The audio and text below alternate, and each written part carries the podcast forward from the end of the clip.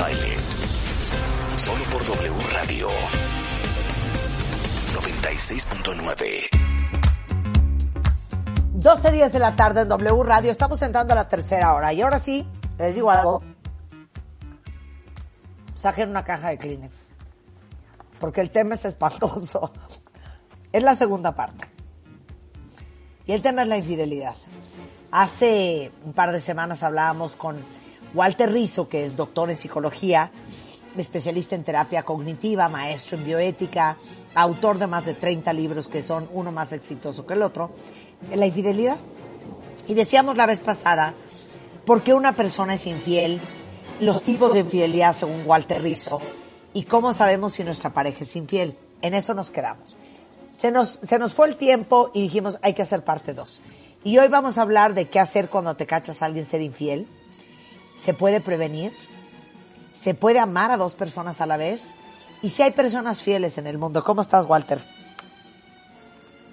Hola, Marta, ¿cómo estás? Muy bien, ¿y tú? Pues bien, ya, ya en- empezando el otoño. Empezando el otoño. Oye, Walter, ¿sabes qué me estaba acordando ahorita que vamos a hablar de la infidelidad? Cosa que no te conté la vez pasada. Y es más, acuérdense ustedes, Cuéntame. cuentavientes, qué es lo que, qué- cómo fue su reacción o, o, o qué les pasó cuando se dieron cuenta que les estaban siendo infieles. Mira, a mí, Walter, me han sido infieles dos, dos veces en mi vida, que yo sepa. La primera tenía yo 22 ¿La años. misma persona o personas distintas? No, dos personas distintas. Eh, la primera vez fue a los Menos mal, 22 eso ya es años. bueno. Sí, sí, sí. La primera vez fue a los 22 años y la segunda vez fue a los 37. Y fíjate qué chistoso cómo cada quien reacciona de manera diferente. Y lo que es el cuerpo y cómo el cuerpo somatiza. ¿Sabes qué me pasó? Pero en el instante, las dos veces, vomité. Entraste en desamor, Vomité. vomitaste. Es más o menos lo mismo, sí. O sea, Claro, literal. estrés, O sea, la, la- la primera vez que me enteré, empecé a vomitar sin parar. Y la segunda vez, Como en las películas, empecé ¿ves? a llorar sin parar y luego a vomitar sin parar. Pero qué chistosa reacción, ¿no? No, mira, eso es un estrés post-traumático. Eso, ese es el estrés inmediato que uno tiene, la ansiedad. Sube y entonces eh, eso activa todo el sistema simpático y, y produce, entre otras cosas, vómito, ¿cierto? Sí, Eh, impresionante. Entonces, eh, eso, claro, eh, porque es algo que uno no se espera, porque es algo que uno no está preparado. Pero yo siempre digo, si, decir, yo nunca he visto, nunca me ha pasado, y tengo cada vez, cada vez atiendo más gente, pero nunca he visto una paciente mía o un paciente mío que después de 10 citas le hayan dicho que la pareja es fiel y no lo haya asimilado con cierta con cierto importaculismo, ¿sí? ¿De acuerdo? Sí. ¿Cómo? Eh, ¿Cómo es que dicen ustedes? Vale madre, ¿no? Vale madre. Ah, vale madre, sí. Sí, eso, eso, sí, sí, sí.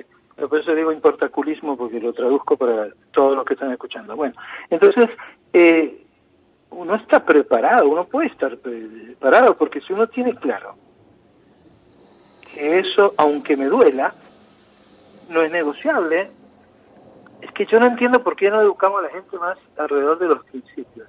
¿sí? Ahora, si te vuelve a pasar, yo estoy seguro que esta vez le dirías, ¿sabes qué? No me mereces, empaca y vete. Claro. ¿O no? Yo, pues 100% ya no vomitaría. Exacto. Pero tampoco le tenés que pegar ninguna de esas cosas. Hay gente que se ofusca y dice, pero ¿cómo te vas? Pero ¿cómo me decís esto si yo te quiero? Eh, Es, es una respuesta muy infantil, ¿no? Yo te quiero, Claro. por eso tú me tienes que querer. Hablábamos de eso la vez pasada y ojalá la gente haya entendido que uno no tiene el derecho de que lo amen, uno tiene el derecho a la información a tiempo. Exacto. Sí. Me fascina. Y- Uno no tiene el derecho a que lo amen, Sí. pon eso así, Giovanni. Uno tiene el derecho a la información a tiempo. Oye, la vez pasada hablamos de por qué una persona es infiel. Es más, ahorita les pongo el podcast por si se lo perdieron. los tipos de infidelidad y cómo sabemos si nuestra pareja es infiel. Nos quedamos en el tintero con tres cosas muy puntuales. Empecemos con la primera. Y si descubro que es infiel, Walter, o sea, danos la reacción y el manejo maduro a la hora de descubrir la infidelidad de alguien más. Mira, eh, gestionar las emociones que ocurren cuando tú descubres una infidelidad eh, no es fácil. ¿Por qué no es fácil? Porque estamos hablando de una estafa afectiva. Nosotros no estamos acostumbrados a manejar el concepto de estafa afectiva. Es si es una, es una estafa, una, un engaño traicionero, entonces obviamente lo que lo que ocurre en esos momentos es una explosión de emociones, una, una tormenta de cosas. Primero, la ansiedad, ¿cierto? ¿Qué eso qué implica? La ansiedad es la respuesta a un miedo anticipado. Es decir, ¿qué va a pasar de mí? Eso ocurre inconscientemente en, en, tu mente. Pero también está eh, la sorpresa acompañada de miedo de que tú no esperabas eso. Inmediatamente llega la incertidumbre. Y ahí hay un fenómeno que es muy extraño, porque se mezclan todas las emociones juntas. En, ese momento uno empieza a sentirse culpable. Eh, si tienes mucha suerte aparece la decepción, que es lo que te va a librar de todo esto, ¿no? Es decir, la, la, la decepción es la ruptura del vínculo cuando tú ves que la otra persona no está a la altura moral, ética o conceptual que tú esperabas. ¿Sí? ¿De acuerdo? Y te decepcionas. Eso es hacer un crack. Eso es estirar la, admiración al diablo. Entonces, una respuesta madura podría ser eso. Es decir, si mi principio es que no nos vamos a mentir, que no vamos a hacernos daño intencionalmente, ¿sí? entonces, eh, y tú me lo haces, pues tú estás haciendo algo que yo no esperaba de ti. Yo te admiraba como persona, pero esto que acabas de hacer rompe esa idea que yo tenía de, ti. ¿sí? Entonces no tenemos que tener miedo a la decepción. La decepción es un desapego que entra por la puerta de atrás, pero entra y es turbulento, es fuerte y es digno. ¿sí? Todas esas emociones que pasan juntas se pueden multiplicar más o menos de acuerdo a cómo es la vulnerabilidad de la persona, ¿sí? de, cómo, de acuerdo a cómo ha sido la relación. ¿Sí? Acuérdate que eh, más adelante, si podemos, definimos ocho tipos que yo tengo aquí siempre anotados de las causas más profundas de la, de la infidelidad. Pero de todas maneras, si esa persona mm, te dice que o te das cuenta que ha sido infiel, puede ocurrir algo para lo cual uno tiene que estar muy preparado. A ver, a ver. Es lo siguiente, cuando tú coges a un ladrón, cuando agarras, perdón, a un ladrón con las manos en la masa, el ladrón te echa la culpa a ti. ¿De acuerdo? Es decir, ¿cómo me fuiste infiel? ¿Cómo tenés otra mujer o otro hombre? ¿Cómo? Y, entonces uno empieza a decir cosas desesperadamente, pero entonces la otra persona empieza a contraatacar. Y entonces, además que te ponen los cuernos, además que tenés que soportar el peso de los cuernos, te hace creer que vos sos la causa por la cual la otra persona te puso los cuernos. claro, claro. Es, es, increíble, pero entonces pero entonces cuando vienen a mi consulta me dicen, pero doctor, ¿no será que yo habré hecho algo mal? Porque él o ella, pongamos él, él me dijo que yo no era una buena amante, él me dijo que que yo siempre, nunca me preocupaba por sus cosas. Él me dijo, cualquier, es una lista de 50 cosas. ¿cierto? Y señora, si estas 50 cosas existieran, la debería haber dejado antes, ¿sí? Porque usted, de acuerdo a estas 50 cosas, es un monstruo, ¿sí? No puede tener esas 50 cosas, ¿sí? Y por lo que hemos analizado, no es así. Entonces, llega una culpa injusta, traicionera, de, de a, a la víctima victimizarla más. ¿Sí? Claro. Y perdón, perdón, hago un paréntesis. Que, empiece a ser un victimario. claro. Y hago un paréntesis con lo que aprendimos hace un mes y cacho, que se acuerdan que tuvimos un programa especial en donde hablamos dos horas con dos hombres que habían sido infieles. Y lo que los dos nos arrojan es que sus esposas o sus parejas en ese momento no pudieron haber hecho algo diferente para que eso no pasara. Entonces la infidelidad, la neta, no tiene que ver con la otra persona, Walter. Eh, bueno, no siempre, no siempre. Eh, esas dos personas, pero yo sí, de pronto yo te podría haber presentado a otros ocho hombres para juntar diez que te hubiesen dicho otras cosas, pero puede ser. A mí me parece muy interesante que esos hombres hayan dicho eso, porque eh, además fueron honestos, ¿no? Es decir, y, fueron cuidadosos, parece. Yo, yo no lo he escuchado, porque... Sí, sí, sí, es que, es que mi mujer no, no, no, es que... Es, sí, sí, exacto. Yo esto hubiese ocurrido igual, por más que ella se hubiese disfrazado de batichica, esto no tiene nada que ver con ella. Eso suele ocurrir cuando uno entra con otra persona por una atracción primaria básica, ¿sí? Es decir, lo que llamamos, sí, pero que no existe así en esta palabra que voy a decir, un amor a primera vista, que es atracción a primera vista, como dicen los antropólogos. Y entonces, claro, vos no sabés qué va a pasar. Tú puedes ir a comprar pan y entonces entras y te encontrás con un tipo que te hace una sonrisa y le aparece un maldito yuelo del lado derecho que es como un agujero negro, ¿viste? Y el yuelo es, wow, ¿y de dónde salió este tipo? Esto no estaba en mis planes. El tipo te sonríe, te dice, hola. Y vos no te da, y tenés una relación muy buena con tu esposo, porque aquí tenemos que entender que si el amor tiene tres pilares, como yo lo he dicho en todos mis libros, eros, ¿sí? atracción física, filia, amistad, ágape, ternura y cuidado por el otro, pues tú puedes hacer lo que han hecho algunos de mis pacientes. Han abierto tres sucursales, tres. A mí me dicen, no se puede enamorar de dos personas. Digo, bueno, eh, aunque esté fragmentado, el amor se puede fragmentar en tres. Eh, me veo con José, que es un cemental italiano, que me lo encuentro cada dos días o cada una semana. Hablo con otro que es eh, como un profesor de filosofía, ¿viste? Eso de barba larga, así que te mira y te escucha y nunca habla, ¿sí? Pero es como un amigo. Y el tercero son, es un tipo que, eh, que no hace más que cuidarme y decirme que cuidado te vas a caer, que necesitas, estoy a tu disposición. Entonces he dividido y fragmentado mi amor en tres. Entonces uno sí se puede enamorar. Y bueno, de, dos personas es obvio. Yo no sé si te ha pasado a vos, pero no confundamos el deseo con el amor, ¿de acuerdo? ¿Sí? en mi época, en mi época, eh, todos, en mi época yo estuve enamorado de Kim Basinger, ¿sí? sí. Eh, esto es una primicia, estuve enamorado de Kim Basinger.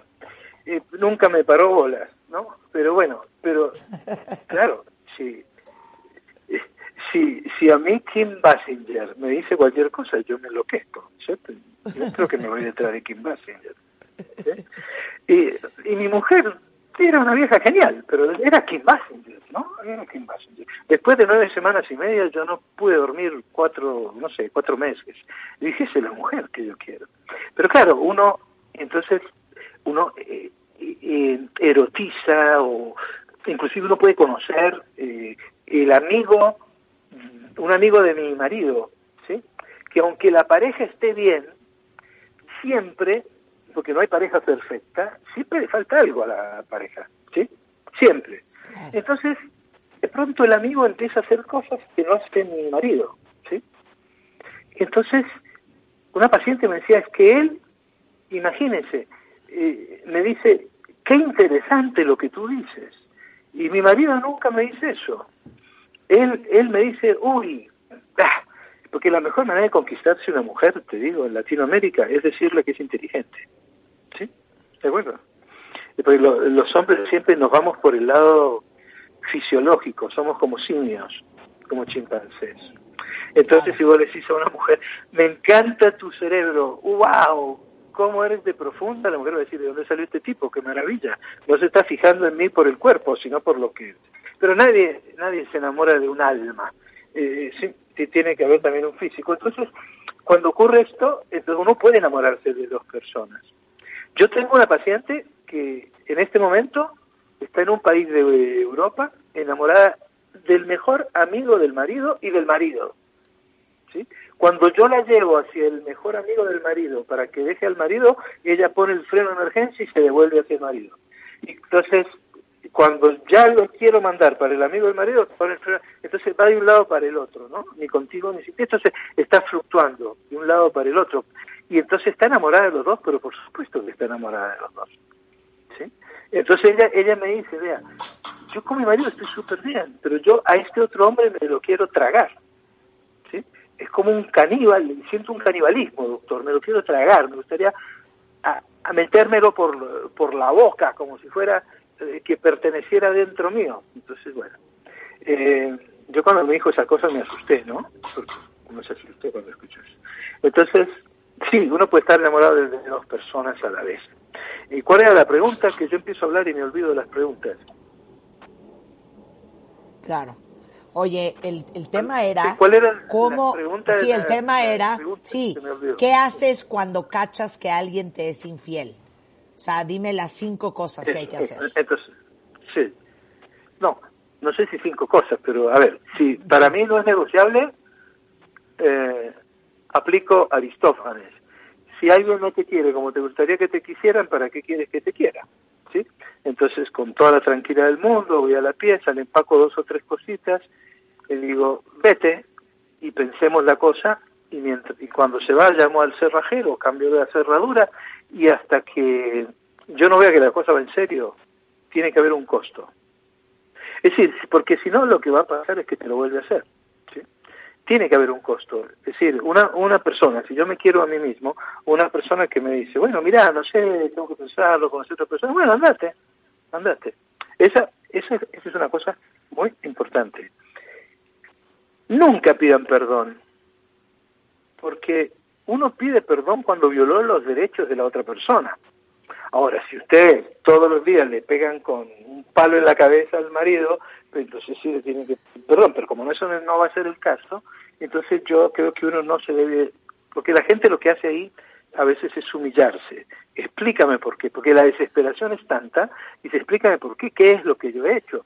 Y entonces llega la culpa injusta, pero ¿por qué me vas a dejar? Mira todo lo que tenemos en compartido, mira los hijos, mira los años, mira la historia que hemos tejido juntos, y entonces ya empieza a tomar visos de telenovela venezolana. Entonces, no, no, eso no es. Simplemente es muy claro. Señora, cuando llegue la paciente, es que a mí no me importa si él la quiere o no la quiere. A mí como psicólogo, a mí lo que me importa es si le viene bien a su vida o no, si le conviene. ¿Sí? Es que, ¿será Claro. que él me quiere? No tengo la menor idea, ni, ni- ni me importa lo que acaba de hacer él, tal cosa. Bueno, eh, la otra cosa muy importante es rodearse de personas amigas. Muy importante. ¿sí? Ahora, es imposible que una persona siga como si nada pasara. Entonces, yo digo, si uno tiene la posibilidad de pedir ayuda profesional, que sería como un cuarto punto ahí, sería muy interesante, ¿no? Eh, ¿Por qué? Porque entonces le van a hacer ver cosas. Lo que hace, creo yo, un buen psicólogo, no es que te da consejos necesariamente o consolaciones. Lo que hace un psicólogo, un buen psicólogo con experiencia, lo que hace es hacerte preguntas que te ponen a pensar, preguntas que tú no esperabas, ¿sí? ¿De acuerdo? Entonces, eh, yo le puedo decir, por ejemplo, ¿usted le recomendaría a su hija tener a este hombre para ella? Por ejemplo, ¿sí? Pero también le puedo preguntar, ¿esto era lo que usted quería? ¿sí? ¿Usted está enamorado de otro hombre o está enamorado de esto? A ver, eh, la merece quien la lastima.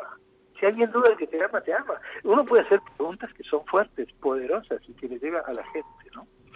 Ahora, como si es una persona que, que está en grupos de autoayuda o está en manos ya de una persona terapéutica, pues tiene que recurrir. Eh, y métanse en esto en la, en la cabeza, ¿sí? Esto es, también me voy para lo- los griegos, Anaxágoras. Si me engañas una vez, la culpa es tuya. Si me engañas dos, la culpa es mía. Si me engañas una vez, Sí. la culpa es tuya. Si me Claro. engañas dos veces, la culpa es mía. Es decir, Oye, si me engañas dos veces, soy una imbécil. Oye, ahora dime una cosa, tú, Sí, tú exacto. mucho dices, tú mucho dices que siempre hay que considerar, aunque en ese momento sea difícil hacerlo, después, hablas de dos cosas. Eh, la necesidad de revisar la relación y desmenuzarla, háblanos de eso. Este, y segundo, considerar que tanto nos interesa una nueva oportunidad, aunque te parezca en ese momento una locura. Mira, mm, desmenuzar la relación eh, se va a hacer un poquito más adelante, es decir, ¿no? pero sí, uno tiene que desmenuzarla, analizarla, eh, pero para eso se necesita cierta madurez, ¿sí? Porque si lo voy a hacer agarrada de, un oso de felpa y mirando películas románticas, no lo voy a poder hacer. Tiene que ser con cierta madurez, en el sentido de bueno, voy a mirar las cosas como son, el realismo puro. Y yo no creo en las segundas oportunidades si hay una relación de amante. No creo, porque la verdad que tengo que decir que, que un 1% que haya funcionado. Yo la vez pasada diferenciaba aventura de amante. Volvamos a ese tema un, segundo para que la gente lo tenga claro. La aventura tiene atenuantes, ¿sí? ¿De acuerdo? Entonces, el tipo se fue, o esta mujer se fue a una fiesta. Bueno, lo que pasa es que en un país machista, decirle al tipo que acepte que la mujer se tiró una, una, una cana al aire, por más que haya estado borracha, drogada o loca, no lo va a aceptar nunca. Pero las mujeres sí lo aceptan, tienen más inteligencia emocional. Entonces, resulta que tuve una aventura. Esta aventura fue pasajera, duró un día o dos, fui a un congreso, ¿sí? Y, hay algunas aventuras que a uno le sirven, ¿eh? Sí, no estoy diciendo que salgan por ahí, pero cada cual haga lo, que quiera. Eh, me acuerdo de una odontóloga que cada vez que, se, que tenía sexo con el marido, el marido después de tener sexo con ella iba y decía, me voy a quitar los microbios que me contagiaste. Tal cual. Y tú eres pésima en la cama, tú no sirves sexualmente, etcétera. Esta señora eh, pues vino a mi cita y justo se fue a un congreso en Puerto Rico de odontología. No sé si ustedes han estado alguna vez en Puerto Rico. En cuanto entra al aeropuerto, lo primero que ven es una ficha de Ricky Martin, enorme. Y todo el mundo sonríe, los puertorriqueños son simpáticos, tienen swing, bailan. Y esta, esta muchacha, esta señora, casi 40 años, conoce a un odontólogo en el Congreso puertorriqueño y engancharon y estuvieron los tres días encerrados en el cuarto. El tipo le dijo que nunca había estado con una mujer tan extraordinaria sexualmente. Y ella se daba cuenta por lo que él hacía y cómo lo hacía. Entonces, cuando volvió me dijo, doctor, ¿le cuento a mi marido? Yo dije, no, no le cuente. ¿De acuerdo? Analicemos primero a ver qué pasa, ¿no? Pero esa noche el marido la buscó sexualmente y, otra vez empezó con sus quejas. Entonces ella se paró en la cama, como me lo relata ella, desnuda, señaló al marido y le dijo, mira, tú estás diciendo estupideces. Y sabes qué, esta vez tengo pruebas. Tengo pruebas. Y el marido dijo, ¿cómo que tienes pruebas? Y ella le dijo todo. Se separaron. Pero ella, ella la, eh, la autoestima de ella subió, ¿sí? La autoestima de ella, ella, ella, eh, se, ella descubrió que era una mujer que no tenía ningún déficit, ¿sí? Que había un tipo que la atormentaba, ¿sí? Que la aplastaba, que le mentía. Entonces hay aventuras que te abren los ojos. Pero una aventura no hay compromiso afectivo. Esta señora nunca más vio al puertorriqueño, el puertorriqueño nunca más la vio a ella. ¿sí? Entonces, eso se perdona, mucho más fácil. ¿Por qué? Porque se supone que, que hay excusas, exabruptos. Una persona inteligente, si llega a pasar algo así con, con mi mujer, por decir algo, yo lo que haría decir, vení, hablemos, ¿qué fue lo que pasó? ¿No es cierto? Eh, contame. No le pediría detalles, porque me incomodarían, pero sí quisiera saber qué fue lo que ocurrió. ¿sí? Y, y hablaríamos y veríamos qué pasa. Pero eh, un hombre que está metido en su en su, en su techo de cristal allá en la punta de no, no va a bajar. La relación de amante hay que reaccionar distinto, porque si el tipo te está diciendo, cuando digo el tipo puede ser la tipa, ¿no? el tipo te está diciendo, mira, te voy a hacer, sí, ya me voy a ir, eh, Juancito, me conocí a Juanita, ¿y cuánto tiempo lleva con Juanita? Bueno, yo llevo mucho tiempo con Juanita, ¿y por qué no me dijiste? Bueno, no sé, porque me dio miedo. Y después, las relaciones de amante, ya, de acuerdo a las investigaciones, pueden durar entre un año y dos años, de promedio. ¿sí? En ese caso, cuando, si a mí me dicen eso y mi pareja se va, yo quedo destrozada o destrozado. ¿Por qué? Porque toda mi memoria se va a orientar a recopilar información sobre las veces que yo pensaba que estaba en un viaje o que estaba en tal lado, o que estaba en tal otro, y realmente lo que estaba haciendo era, estaba con la otra persona. Entonces, la respuesta que uno debe dar es distinta de acuerdo a lo que haya pasado. Ahora, desmenuzar la relación, claro, eso hay que hacerlo, a ver qué pasó, pero, ojo, a mí que no me vengan con el cuento de cuando se rompe una relación la culpa es de los dos. Yo he visto personas donde uno de los dos no tiene absolutamente nada que ver. No tiene nada que ver. A eso iba mi siguiente pregunta. a veces tú dices que somos quienes consentimos transitar por este calvario y como lo estás diciendo ahorita, y a veces mm. no. Dame los dos escenarios. Mm. Bueno, ¿te puedo hacer un corte comercial y regresamos? Sí, sí, sí. ¿Cuándo te la ganaste? te, la pudiste haber ganado, según Walter Rizzo. ¿Y cuándo? Perdón, no tuviste nada que ver. Regresando la infidelidad en W Radio. W Radio 96.9. Al aire. De baile en casa. Estamos donde estés. Más música, mejores especialistas, más invitados. Marta de baile, desde casa a tu casa. Marta de baile desde casa a tu casa. Hacemos una pausa.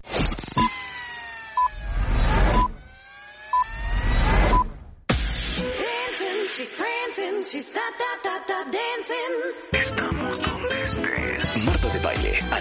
solo por W Radio 96.9. Estamos de vuelta. Thank you. Estamos de regreso en W Radio. El tema está fuertísimo. La infidelidad, parte 2 con Walter Rizzo. Tratando de entender antes del corte si tú dices, Walter, que a veces uno se la buscó y a veces hay parejas en donde hay infidelidad y uno de ellos no tuvo absolutamente nada que ver. Sí, eso suele pasar y eso es, es bueno tenerlo claro, ¿no?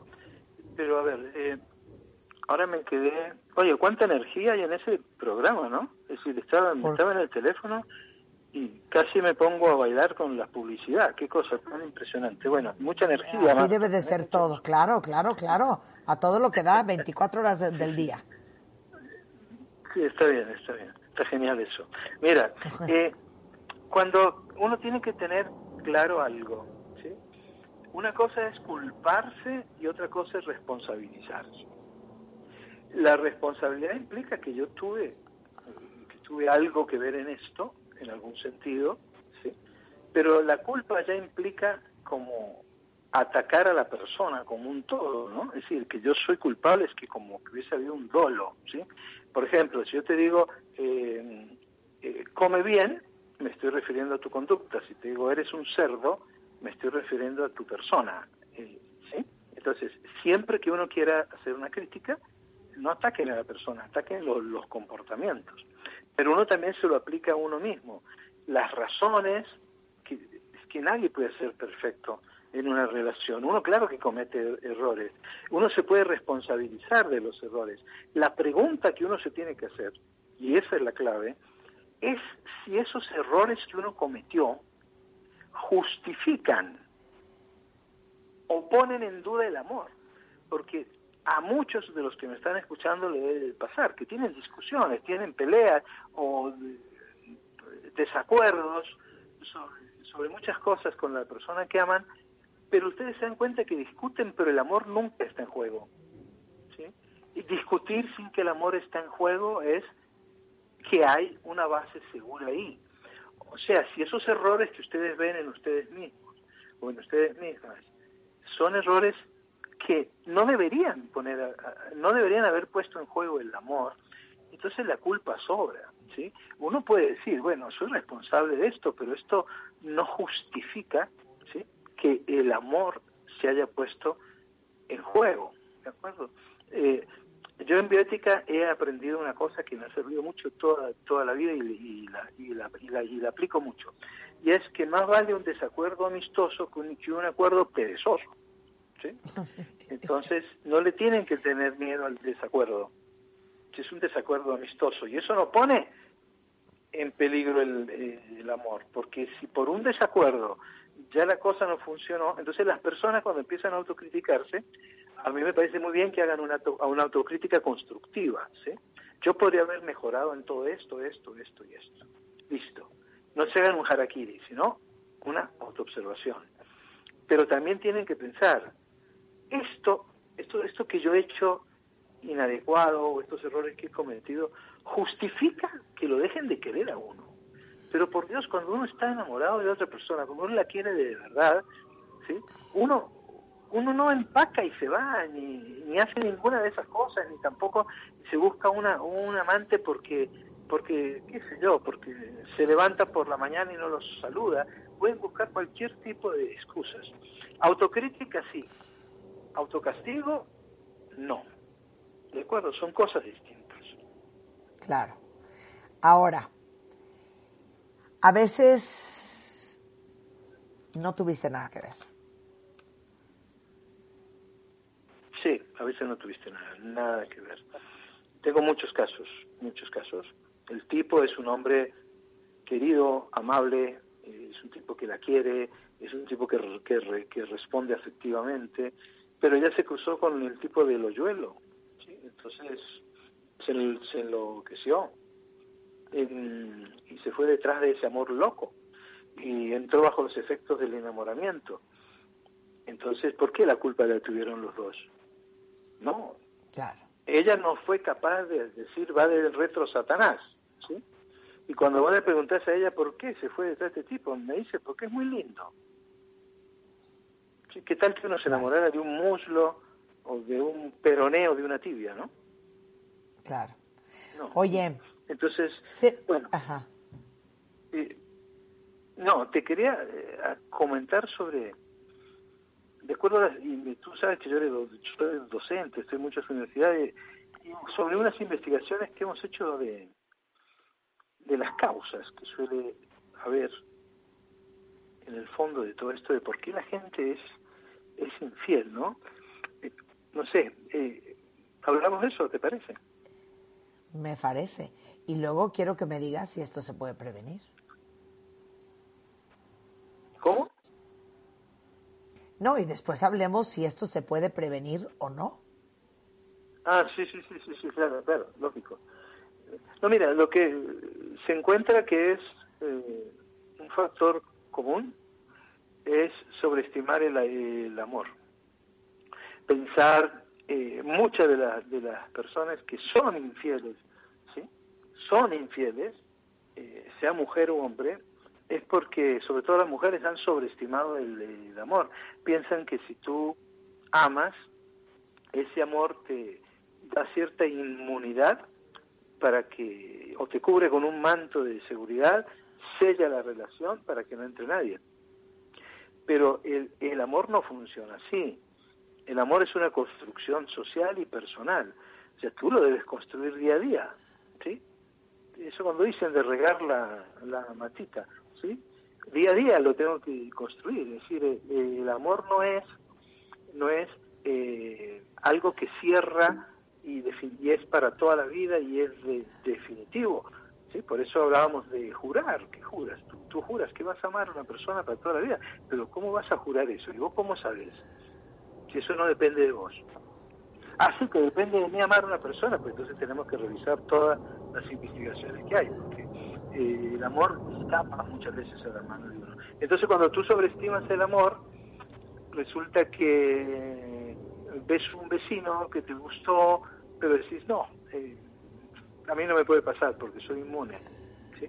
Nadie es inmune. esa es la principal causa, porque uno baja la guardia y por ahí entra todo el mundo. Si uno quiere ser fiel, ¿no? Si uno quiere ser fiel. Hay, hay un dato que me parece muy interesante y es, yo lo llamo, bueno, esto es nunca, nunca es tarde para ser infiel, ¿no? Es decir, eh, hay dos, hay dos eh, causas que aparecen cuando, cuando los hijos son, empiezan a ser grandes, empiezan a crecer, entonces ya la distracción alrededor de los hijos deja de estar y ya uno encuentra al otro, ¿no? Lo encuentra tal cual es, psicológicamente al desnudo. Eh, en los hombres aparece lo que se llama el demonio del mediodía. El demonio del mediodía es lo que llamábamos antes la crisis de los 40. ¿sí? Eh, el demonio del mediodía es que se van los hijos y el tipo quiere vivir lo que no ha vivido antes. Pero a la mujer también le puede pasar exactamente igual, y es lo que se conoce como el síndrome del nido vacío. Y es que ya se fueron, y entonces yo ya puedo vivir lo que yo quiera vivir. O la segunda causa más importante es esa, que los hijos crecen, se alejan, se van. Entonces eso quiere decir que ellos han tapado el sol con el dedo. Si yo tuviera que buscar la, la manera por la cual una relación de pareja funciona o puede funcionar bien, es, otra, es una sola, es la comunicación. Y no es un lugar común, no, no, es la comunicación. Realmente hablar, ser asertivo, decir cómo, me siento, cómo estoy, qué me falta o qué quiere. Es decir, esas personas que hablan, ¿sí? Eh, y se comentan las cosas y son amigas, esas parejas son mucho más duraderas, ¿sí? El otro es el regreso, es decir, los asuntos inconclusos, ¿no? Eh, el primer amor. Esa es una causa muy común. Vea, yo digo, cuando uno lo invitan a una fiesta de esas donde eh, vamos a reunirnos todos los del bachillerato y, y, vos tenías tu primer amor ahí, pues yo no sé, yo yo trataría que mi pareja no fuera, ¿no? Porque el primer amor es una de las causas principales. Porque el primer amor nosotros lo idealizamos, ¿sí? Entonces nosotros lo metemos en una especie de santuario y como la memoria nunca recuerda las cosas como son, la lo magnificamos, lo idealizamos contrastándolo con la, con la pareja que tenemos. ¿sí? Si la pareja de hoy te contestó mal, pues entonces Felipe nunca me contestaba mal. O, o Carmen, o tu, o tu mujer es, eh, no sé, es fría, y decías, Carmencita sí era buena. Entonces, el primer amor, eh, muchas veces las personas lo que hacen es salir a buscarlo yo digo que los tienen en un frasco con formol. Y de ahí los sacan. Y, vuelven y caen. Y vuelven y caen. ¿Por qué? Porque idealizaron el primer amor, ¿no? Bueno, estas son algunas de las Hay más, la venganza, hay muchas más. Claro. Nada más dime una cosa, antes de que se nos acabe el tiempo en dos minutitos. ¿Se puede prevenir? Sí. Esa es pregunta. Sí, se puede prevenir? Yo creo que sí se puede prevenir. Yo creo que con dos cosas. Una es tener claro que la relación tenga los tres pilares que yo dije. Entonces, el eros tiene que estar bien. Tu pareja debe ser un postre y un postre. No todos los días, porque si te gusta el tiramisú, como digo a veces, te comes hoy un tiramisú ya te empalagó, al otro día no lo querés, no lo querés, después pasaron tres días ya querés otro tiramisú. Entonces la pareja debe ser un postre, Eros debe estar ahí, el deseo, las ganas del otro. Ese es un factor que ayuda a que no haya infidelidad. El segundo factor es, obviamente, la amistad. Es decir, la amistad tampoco tiene que ser como absolutamente... Eh, eh, transparente y contarse todo, no, no, no. La amistad es tener proyectos en común, eh, reírse, el humor, tener amigos en común, eh, que nos indignen las mismas cosas y empezar a conversar eh, y entender que tú y yo somos amigos, por lo tanto somos leales. porque la amistad es leal. Ni siquiera hablo de fidelidad, sino de lealtad. Y el tercer elemento es que mi dolor te duela, porque si mi dolor no te duele y mi alegría no te alegra, pues entonces no tenemos el agape. Entonces esas tres cosas son las primeras. Y ustedes se pueden fijar cuál de estas tres no tengo y me pongo a trabajar en cualquiera de estas tres. Y la segunda es, nadie está exento aunque tenga las tres cosas, porque puede aparecer alguien que te mueva el piso o alguien que te ponga, que funcione como un terremoto, pero entonces ahí, ¿qué, qué hace uno? Eros te da tiempo, Eros no es que, que llega en 30 segundos. Es decir, entonces, si lo que yo tengo con mi pareja es importante, lo quiero mantener, porque, vea, aquí entre nos, si uno va a empezar de nuevo, no es tan fácil tampoco, ¿eh? Ah, imagínense ustedes empezar otra vez con otro hombre, otra mujer, despertar por la mañana, mirarlo otra vez y decirle, bueno, y, trabaja su estudia. No, qué, qué pesadilla. Entonces, si lo que tengo vale la pena, lo voy a cuidar.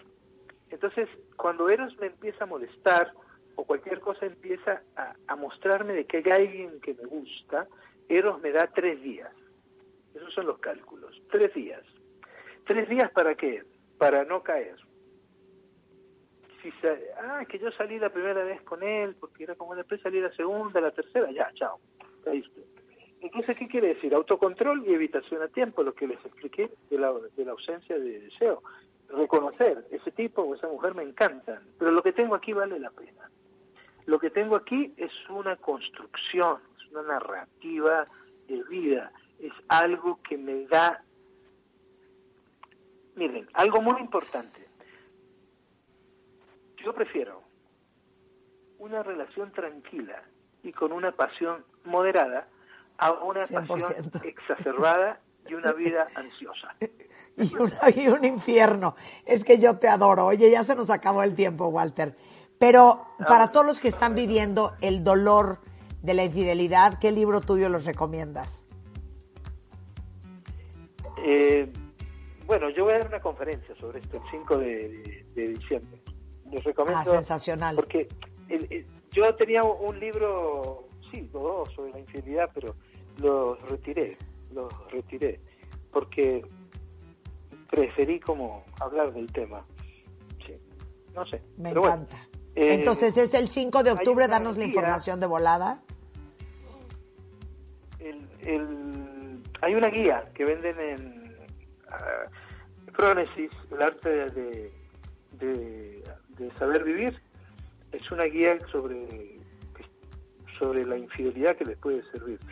Y yo el 5 de diciembre voy a dar una conferencia sobre esto, que nunca la he dado, ¿eh? nunca la he dado, porque cuando las doy yo siempre hablo bastante y dejo mucho tiempo para las preguntas. Y no sé qué preguntas me van a hacer, pero bueno, ahí estoy. Bueno, te queremos. Vamos a poner toda la información. Como siempre, un gusto, mi queridísimo Walter. Con esto nos vamos, cuenta bien. Estamos de regreso mañana en punto a las 10 de la mañana. Nos despedimos con Van Halen. En honor a la vida y obra de Eddie Van Halen, hoy en W Radio. No se vayan. Mucho más el resto de la tarde. ¡Súbele, Rulo!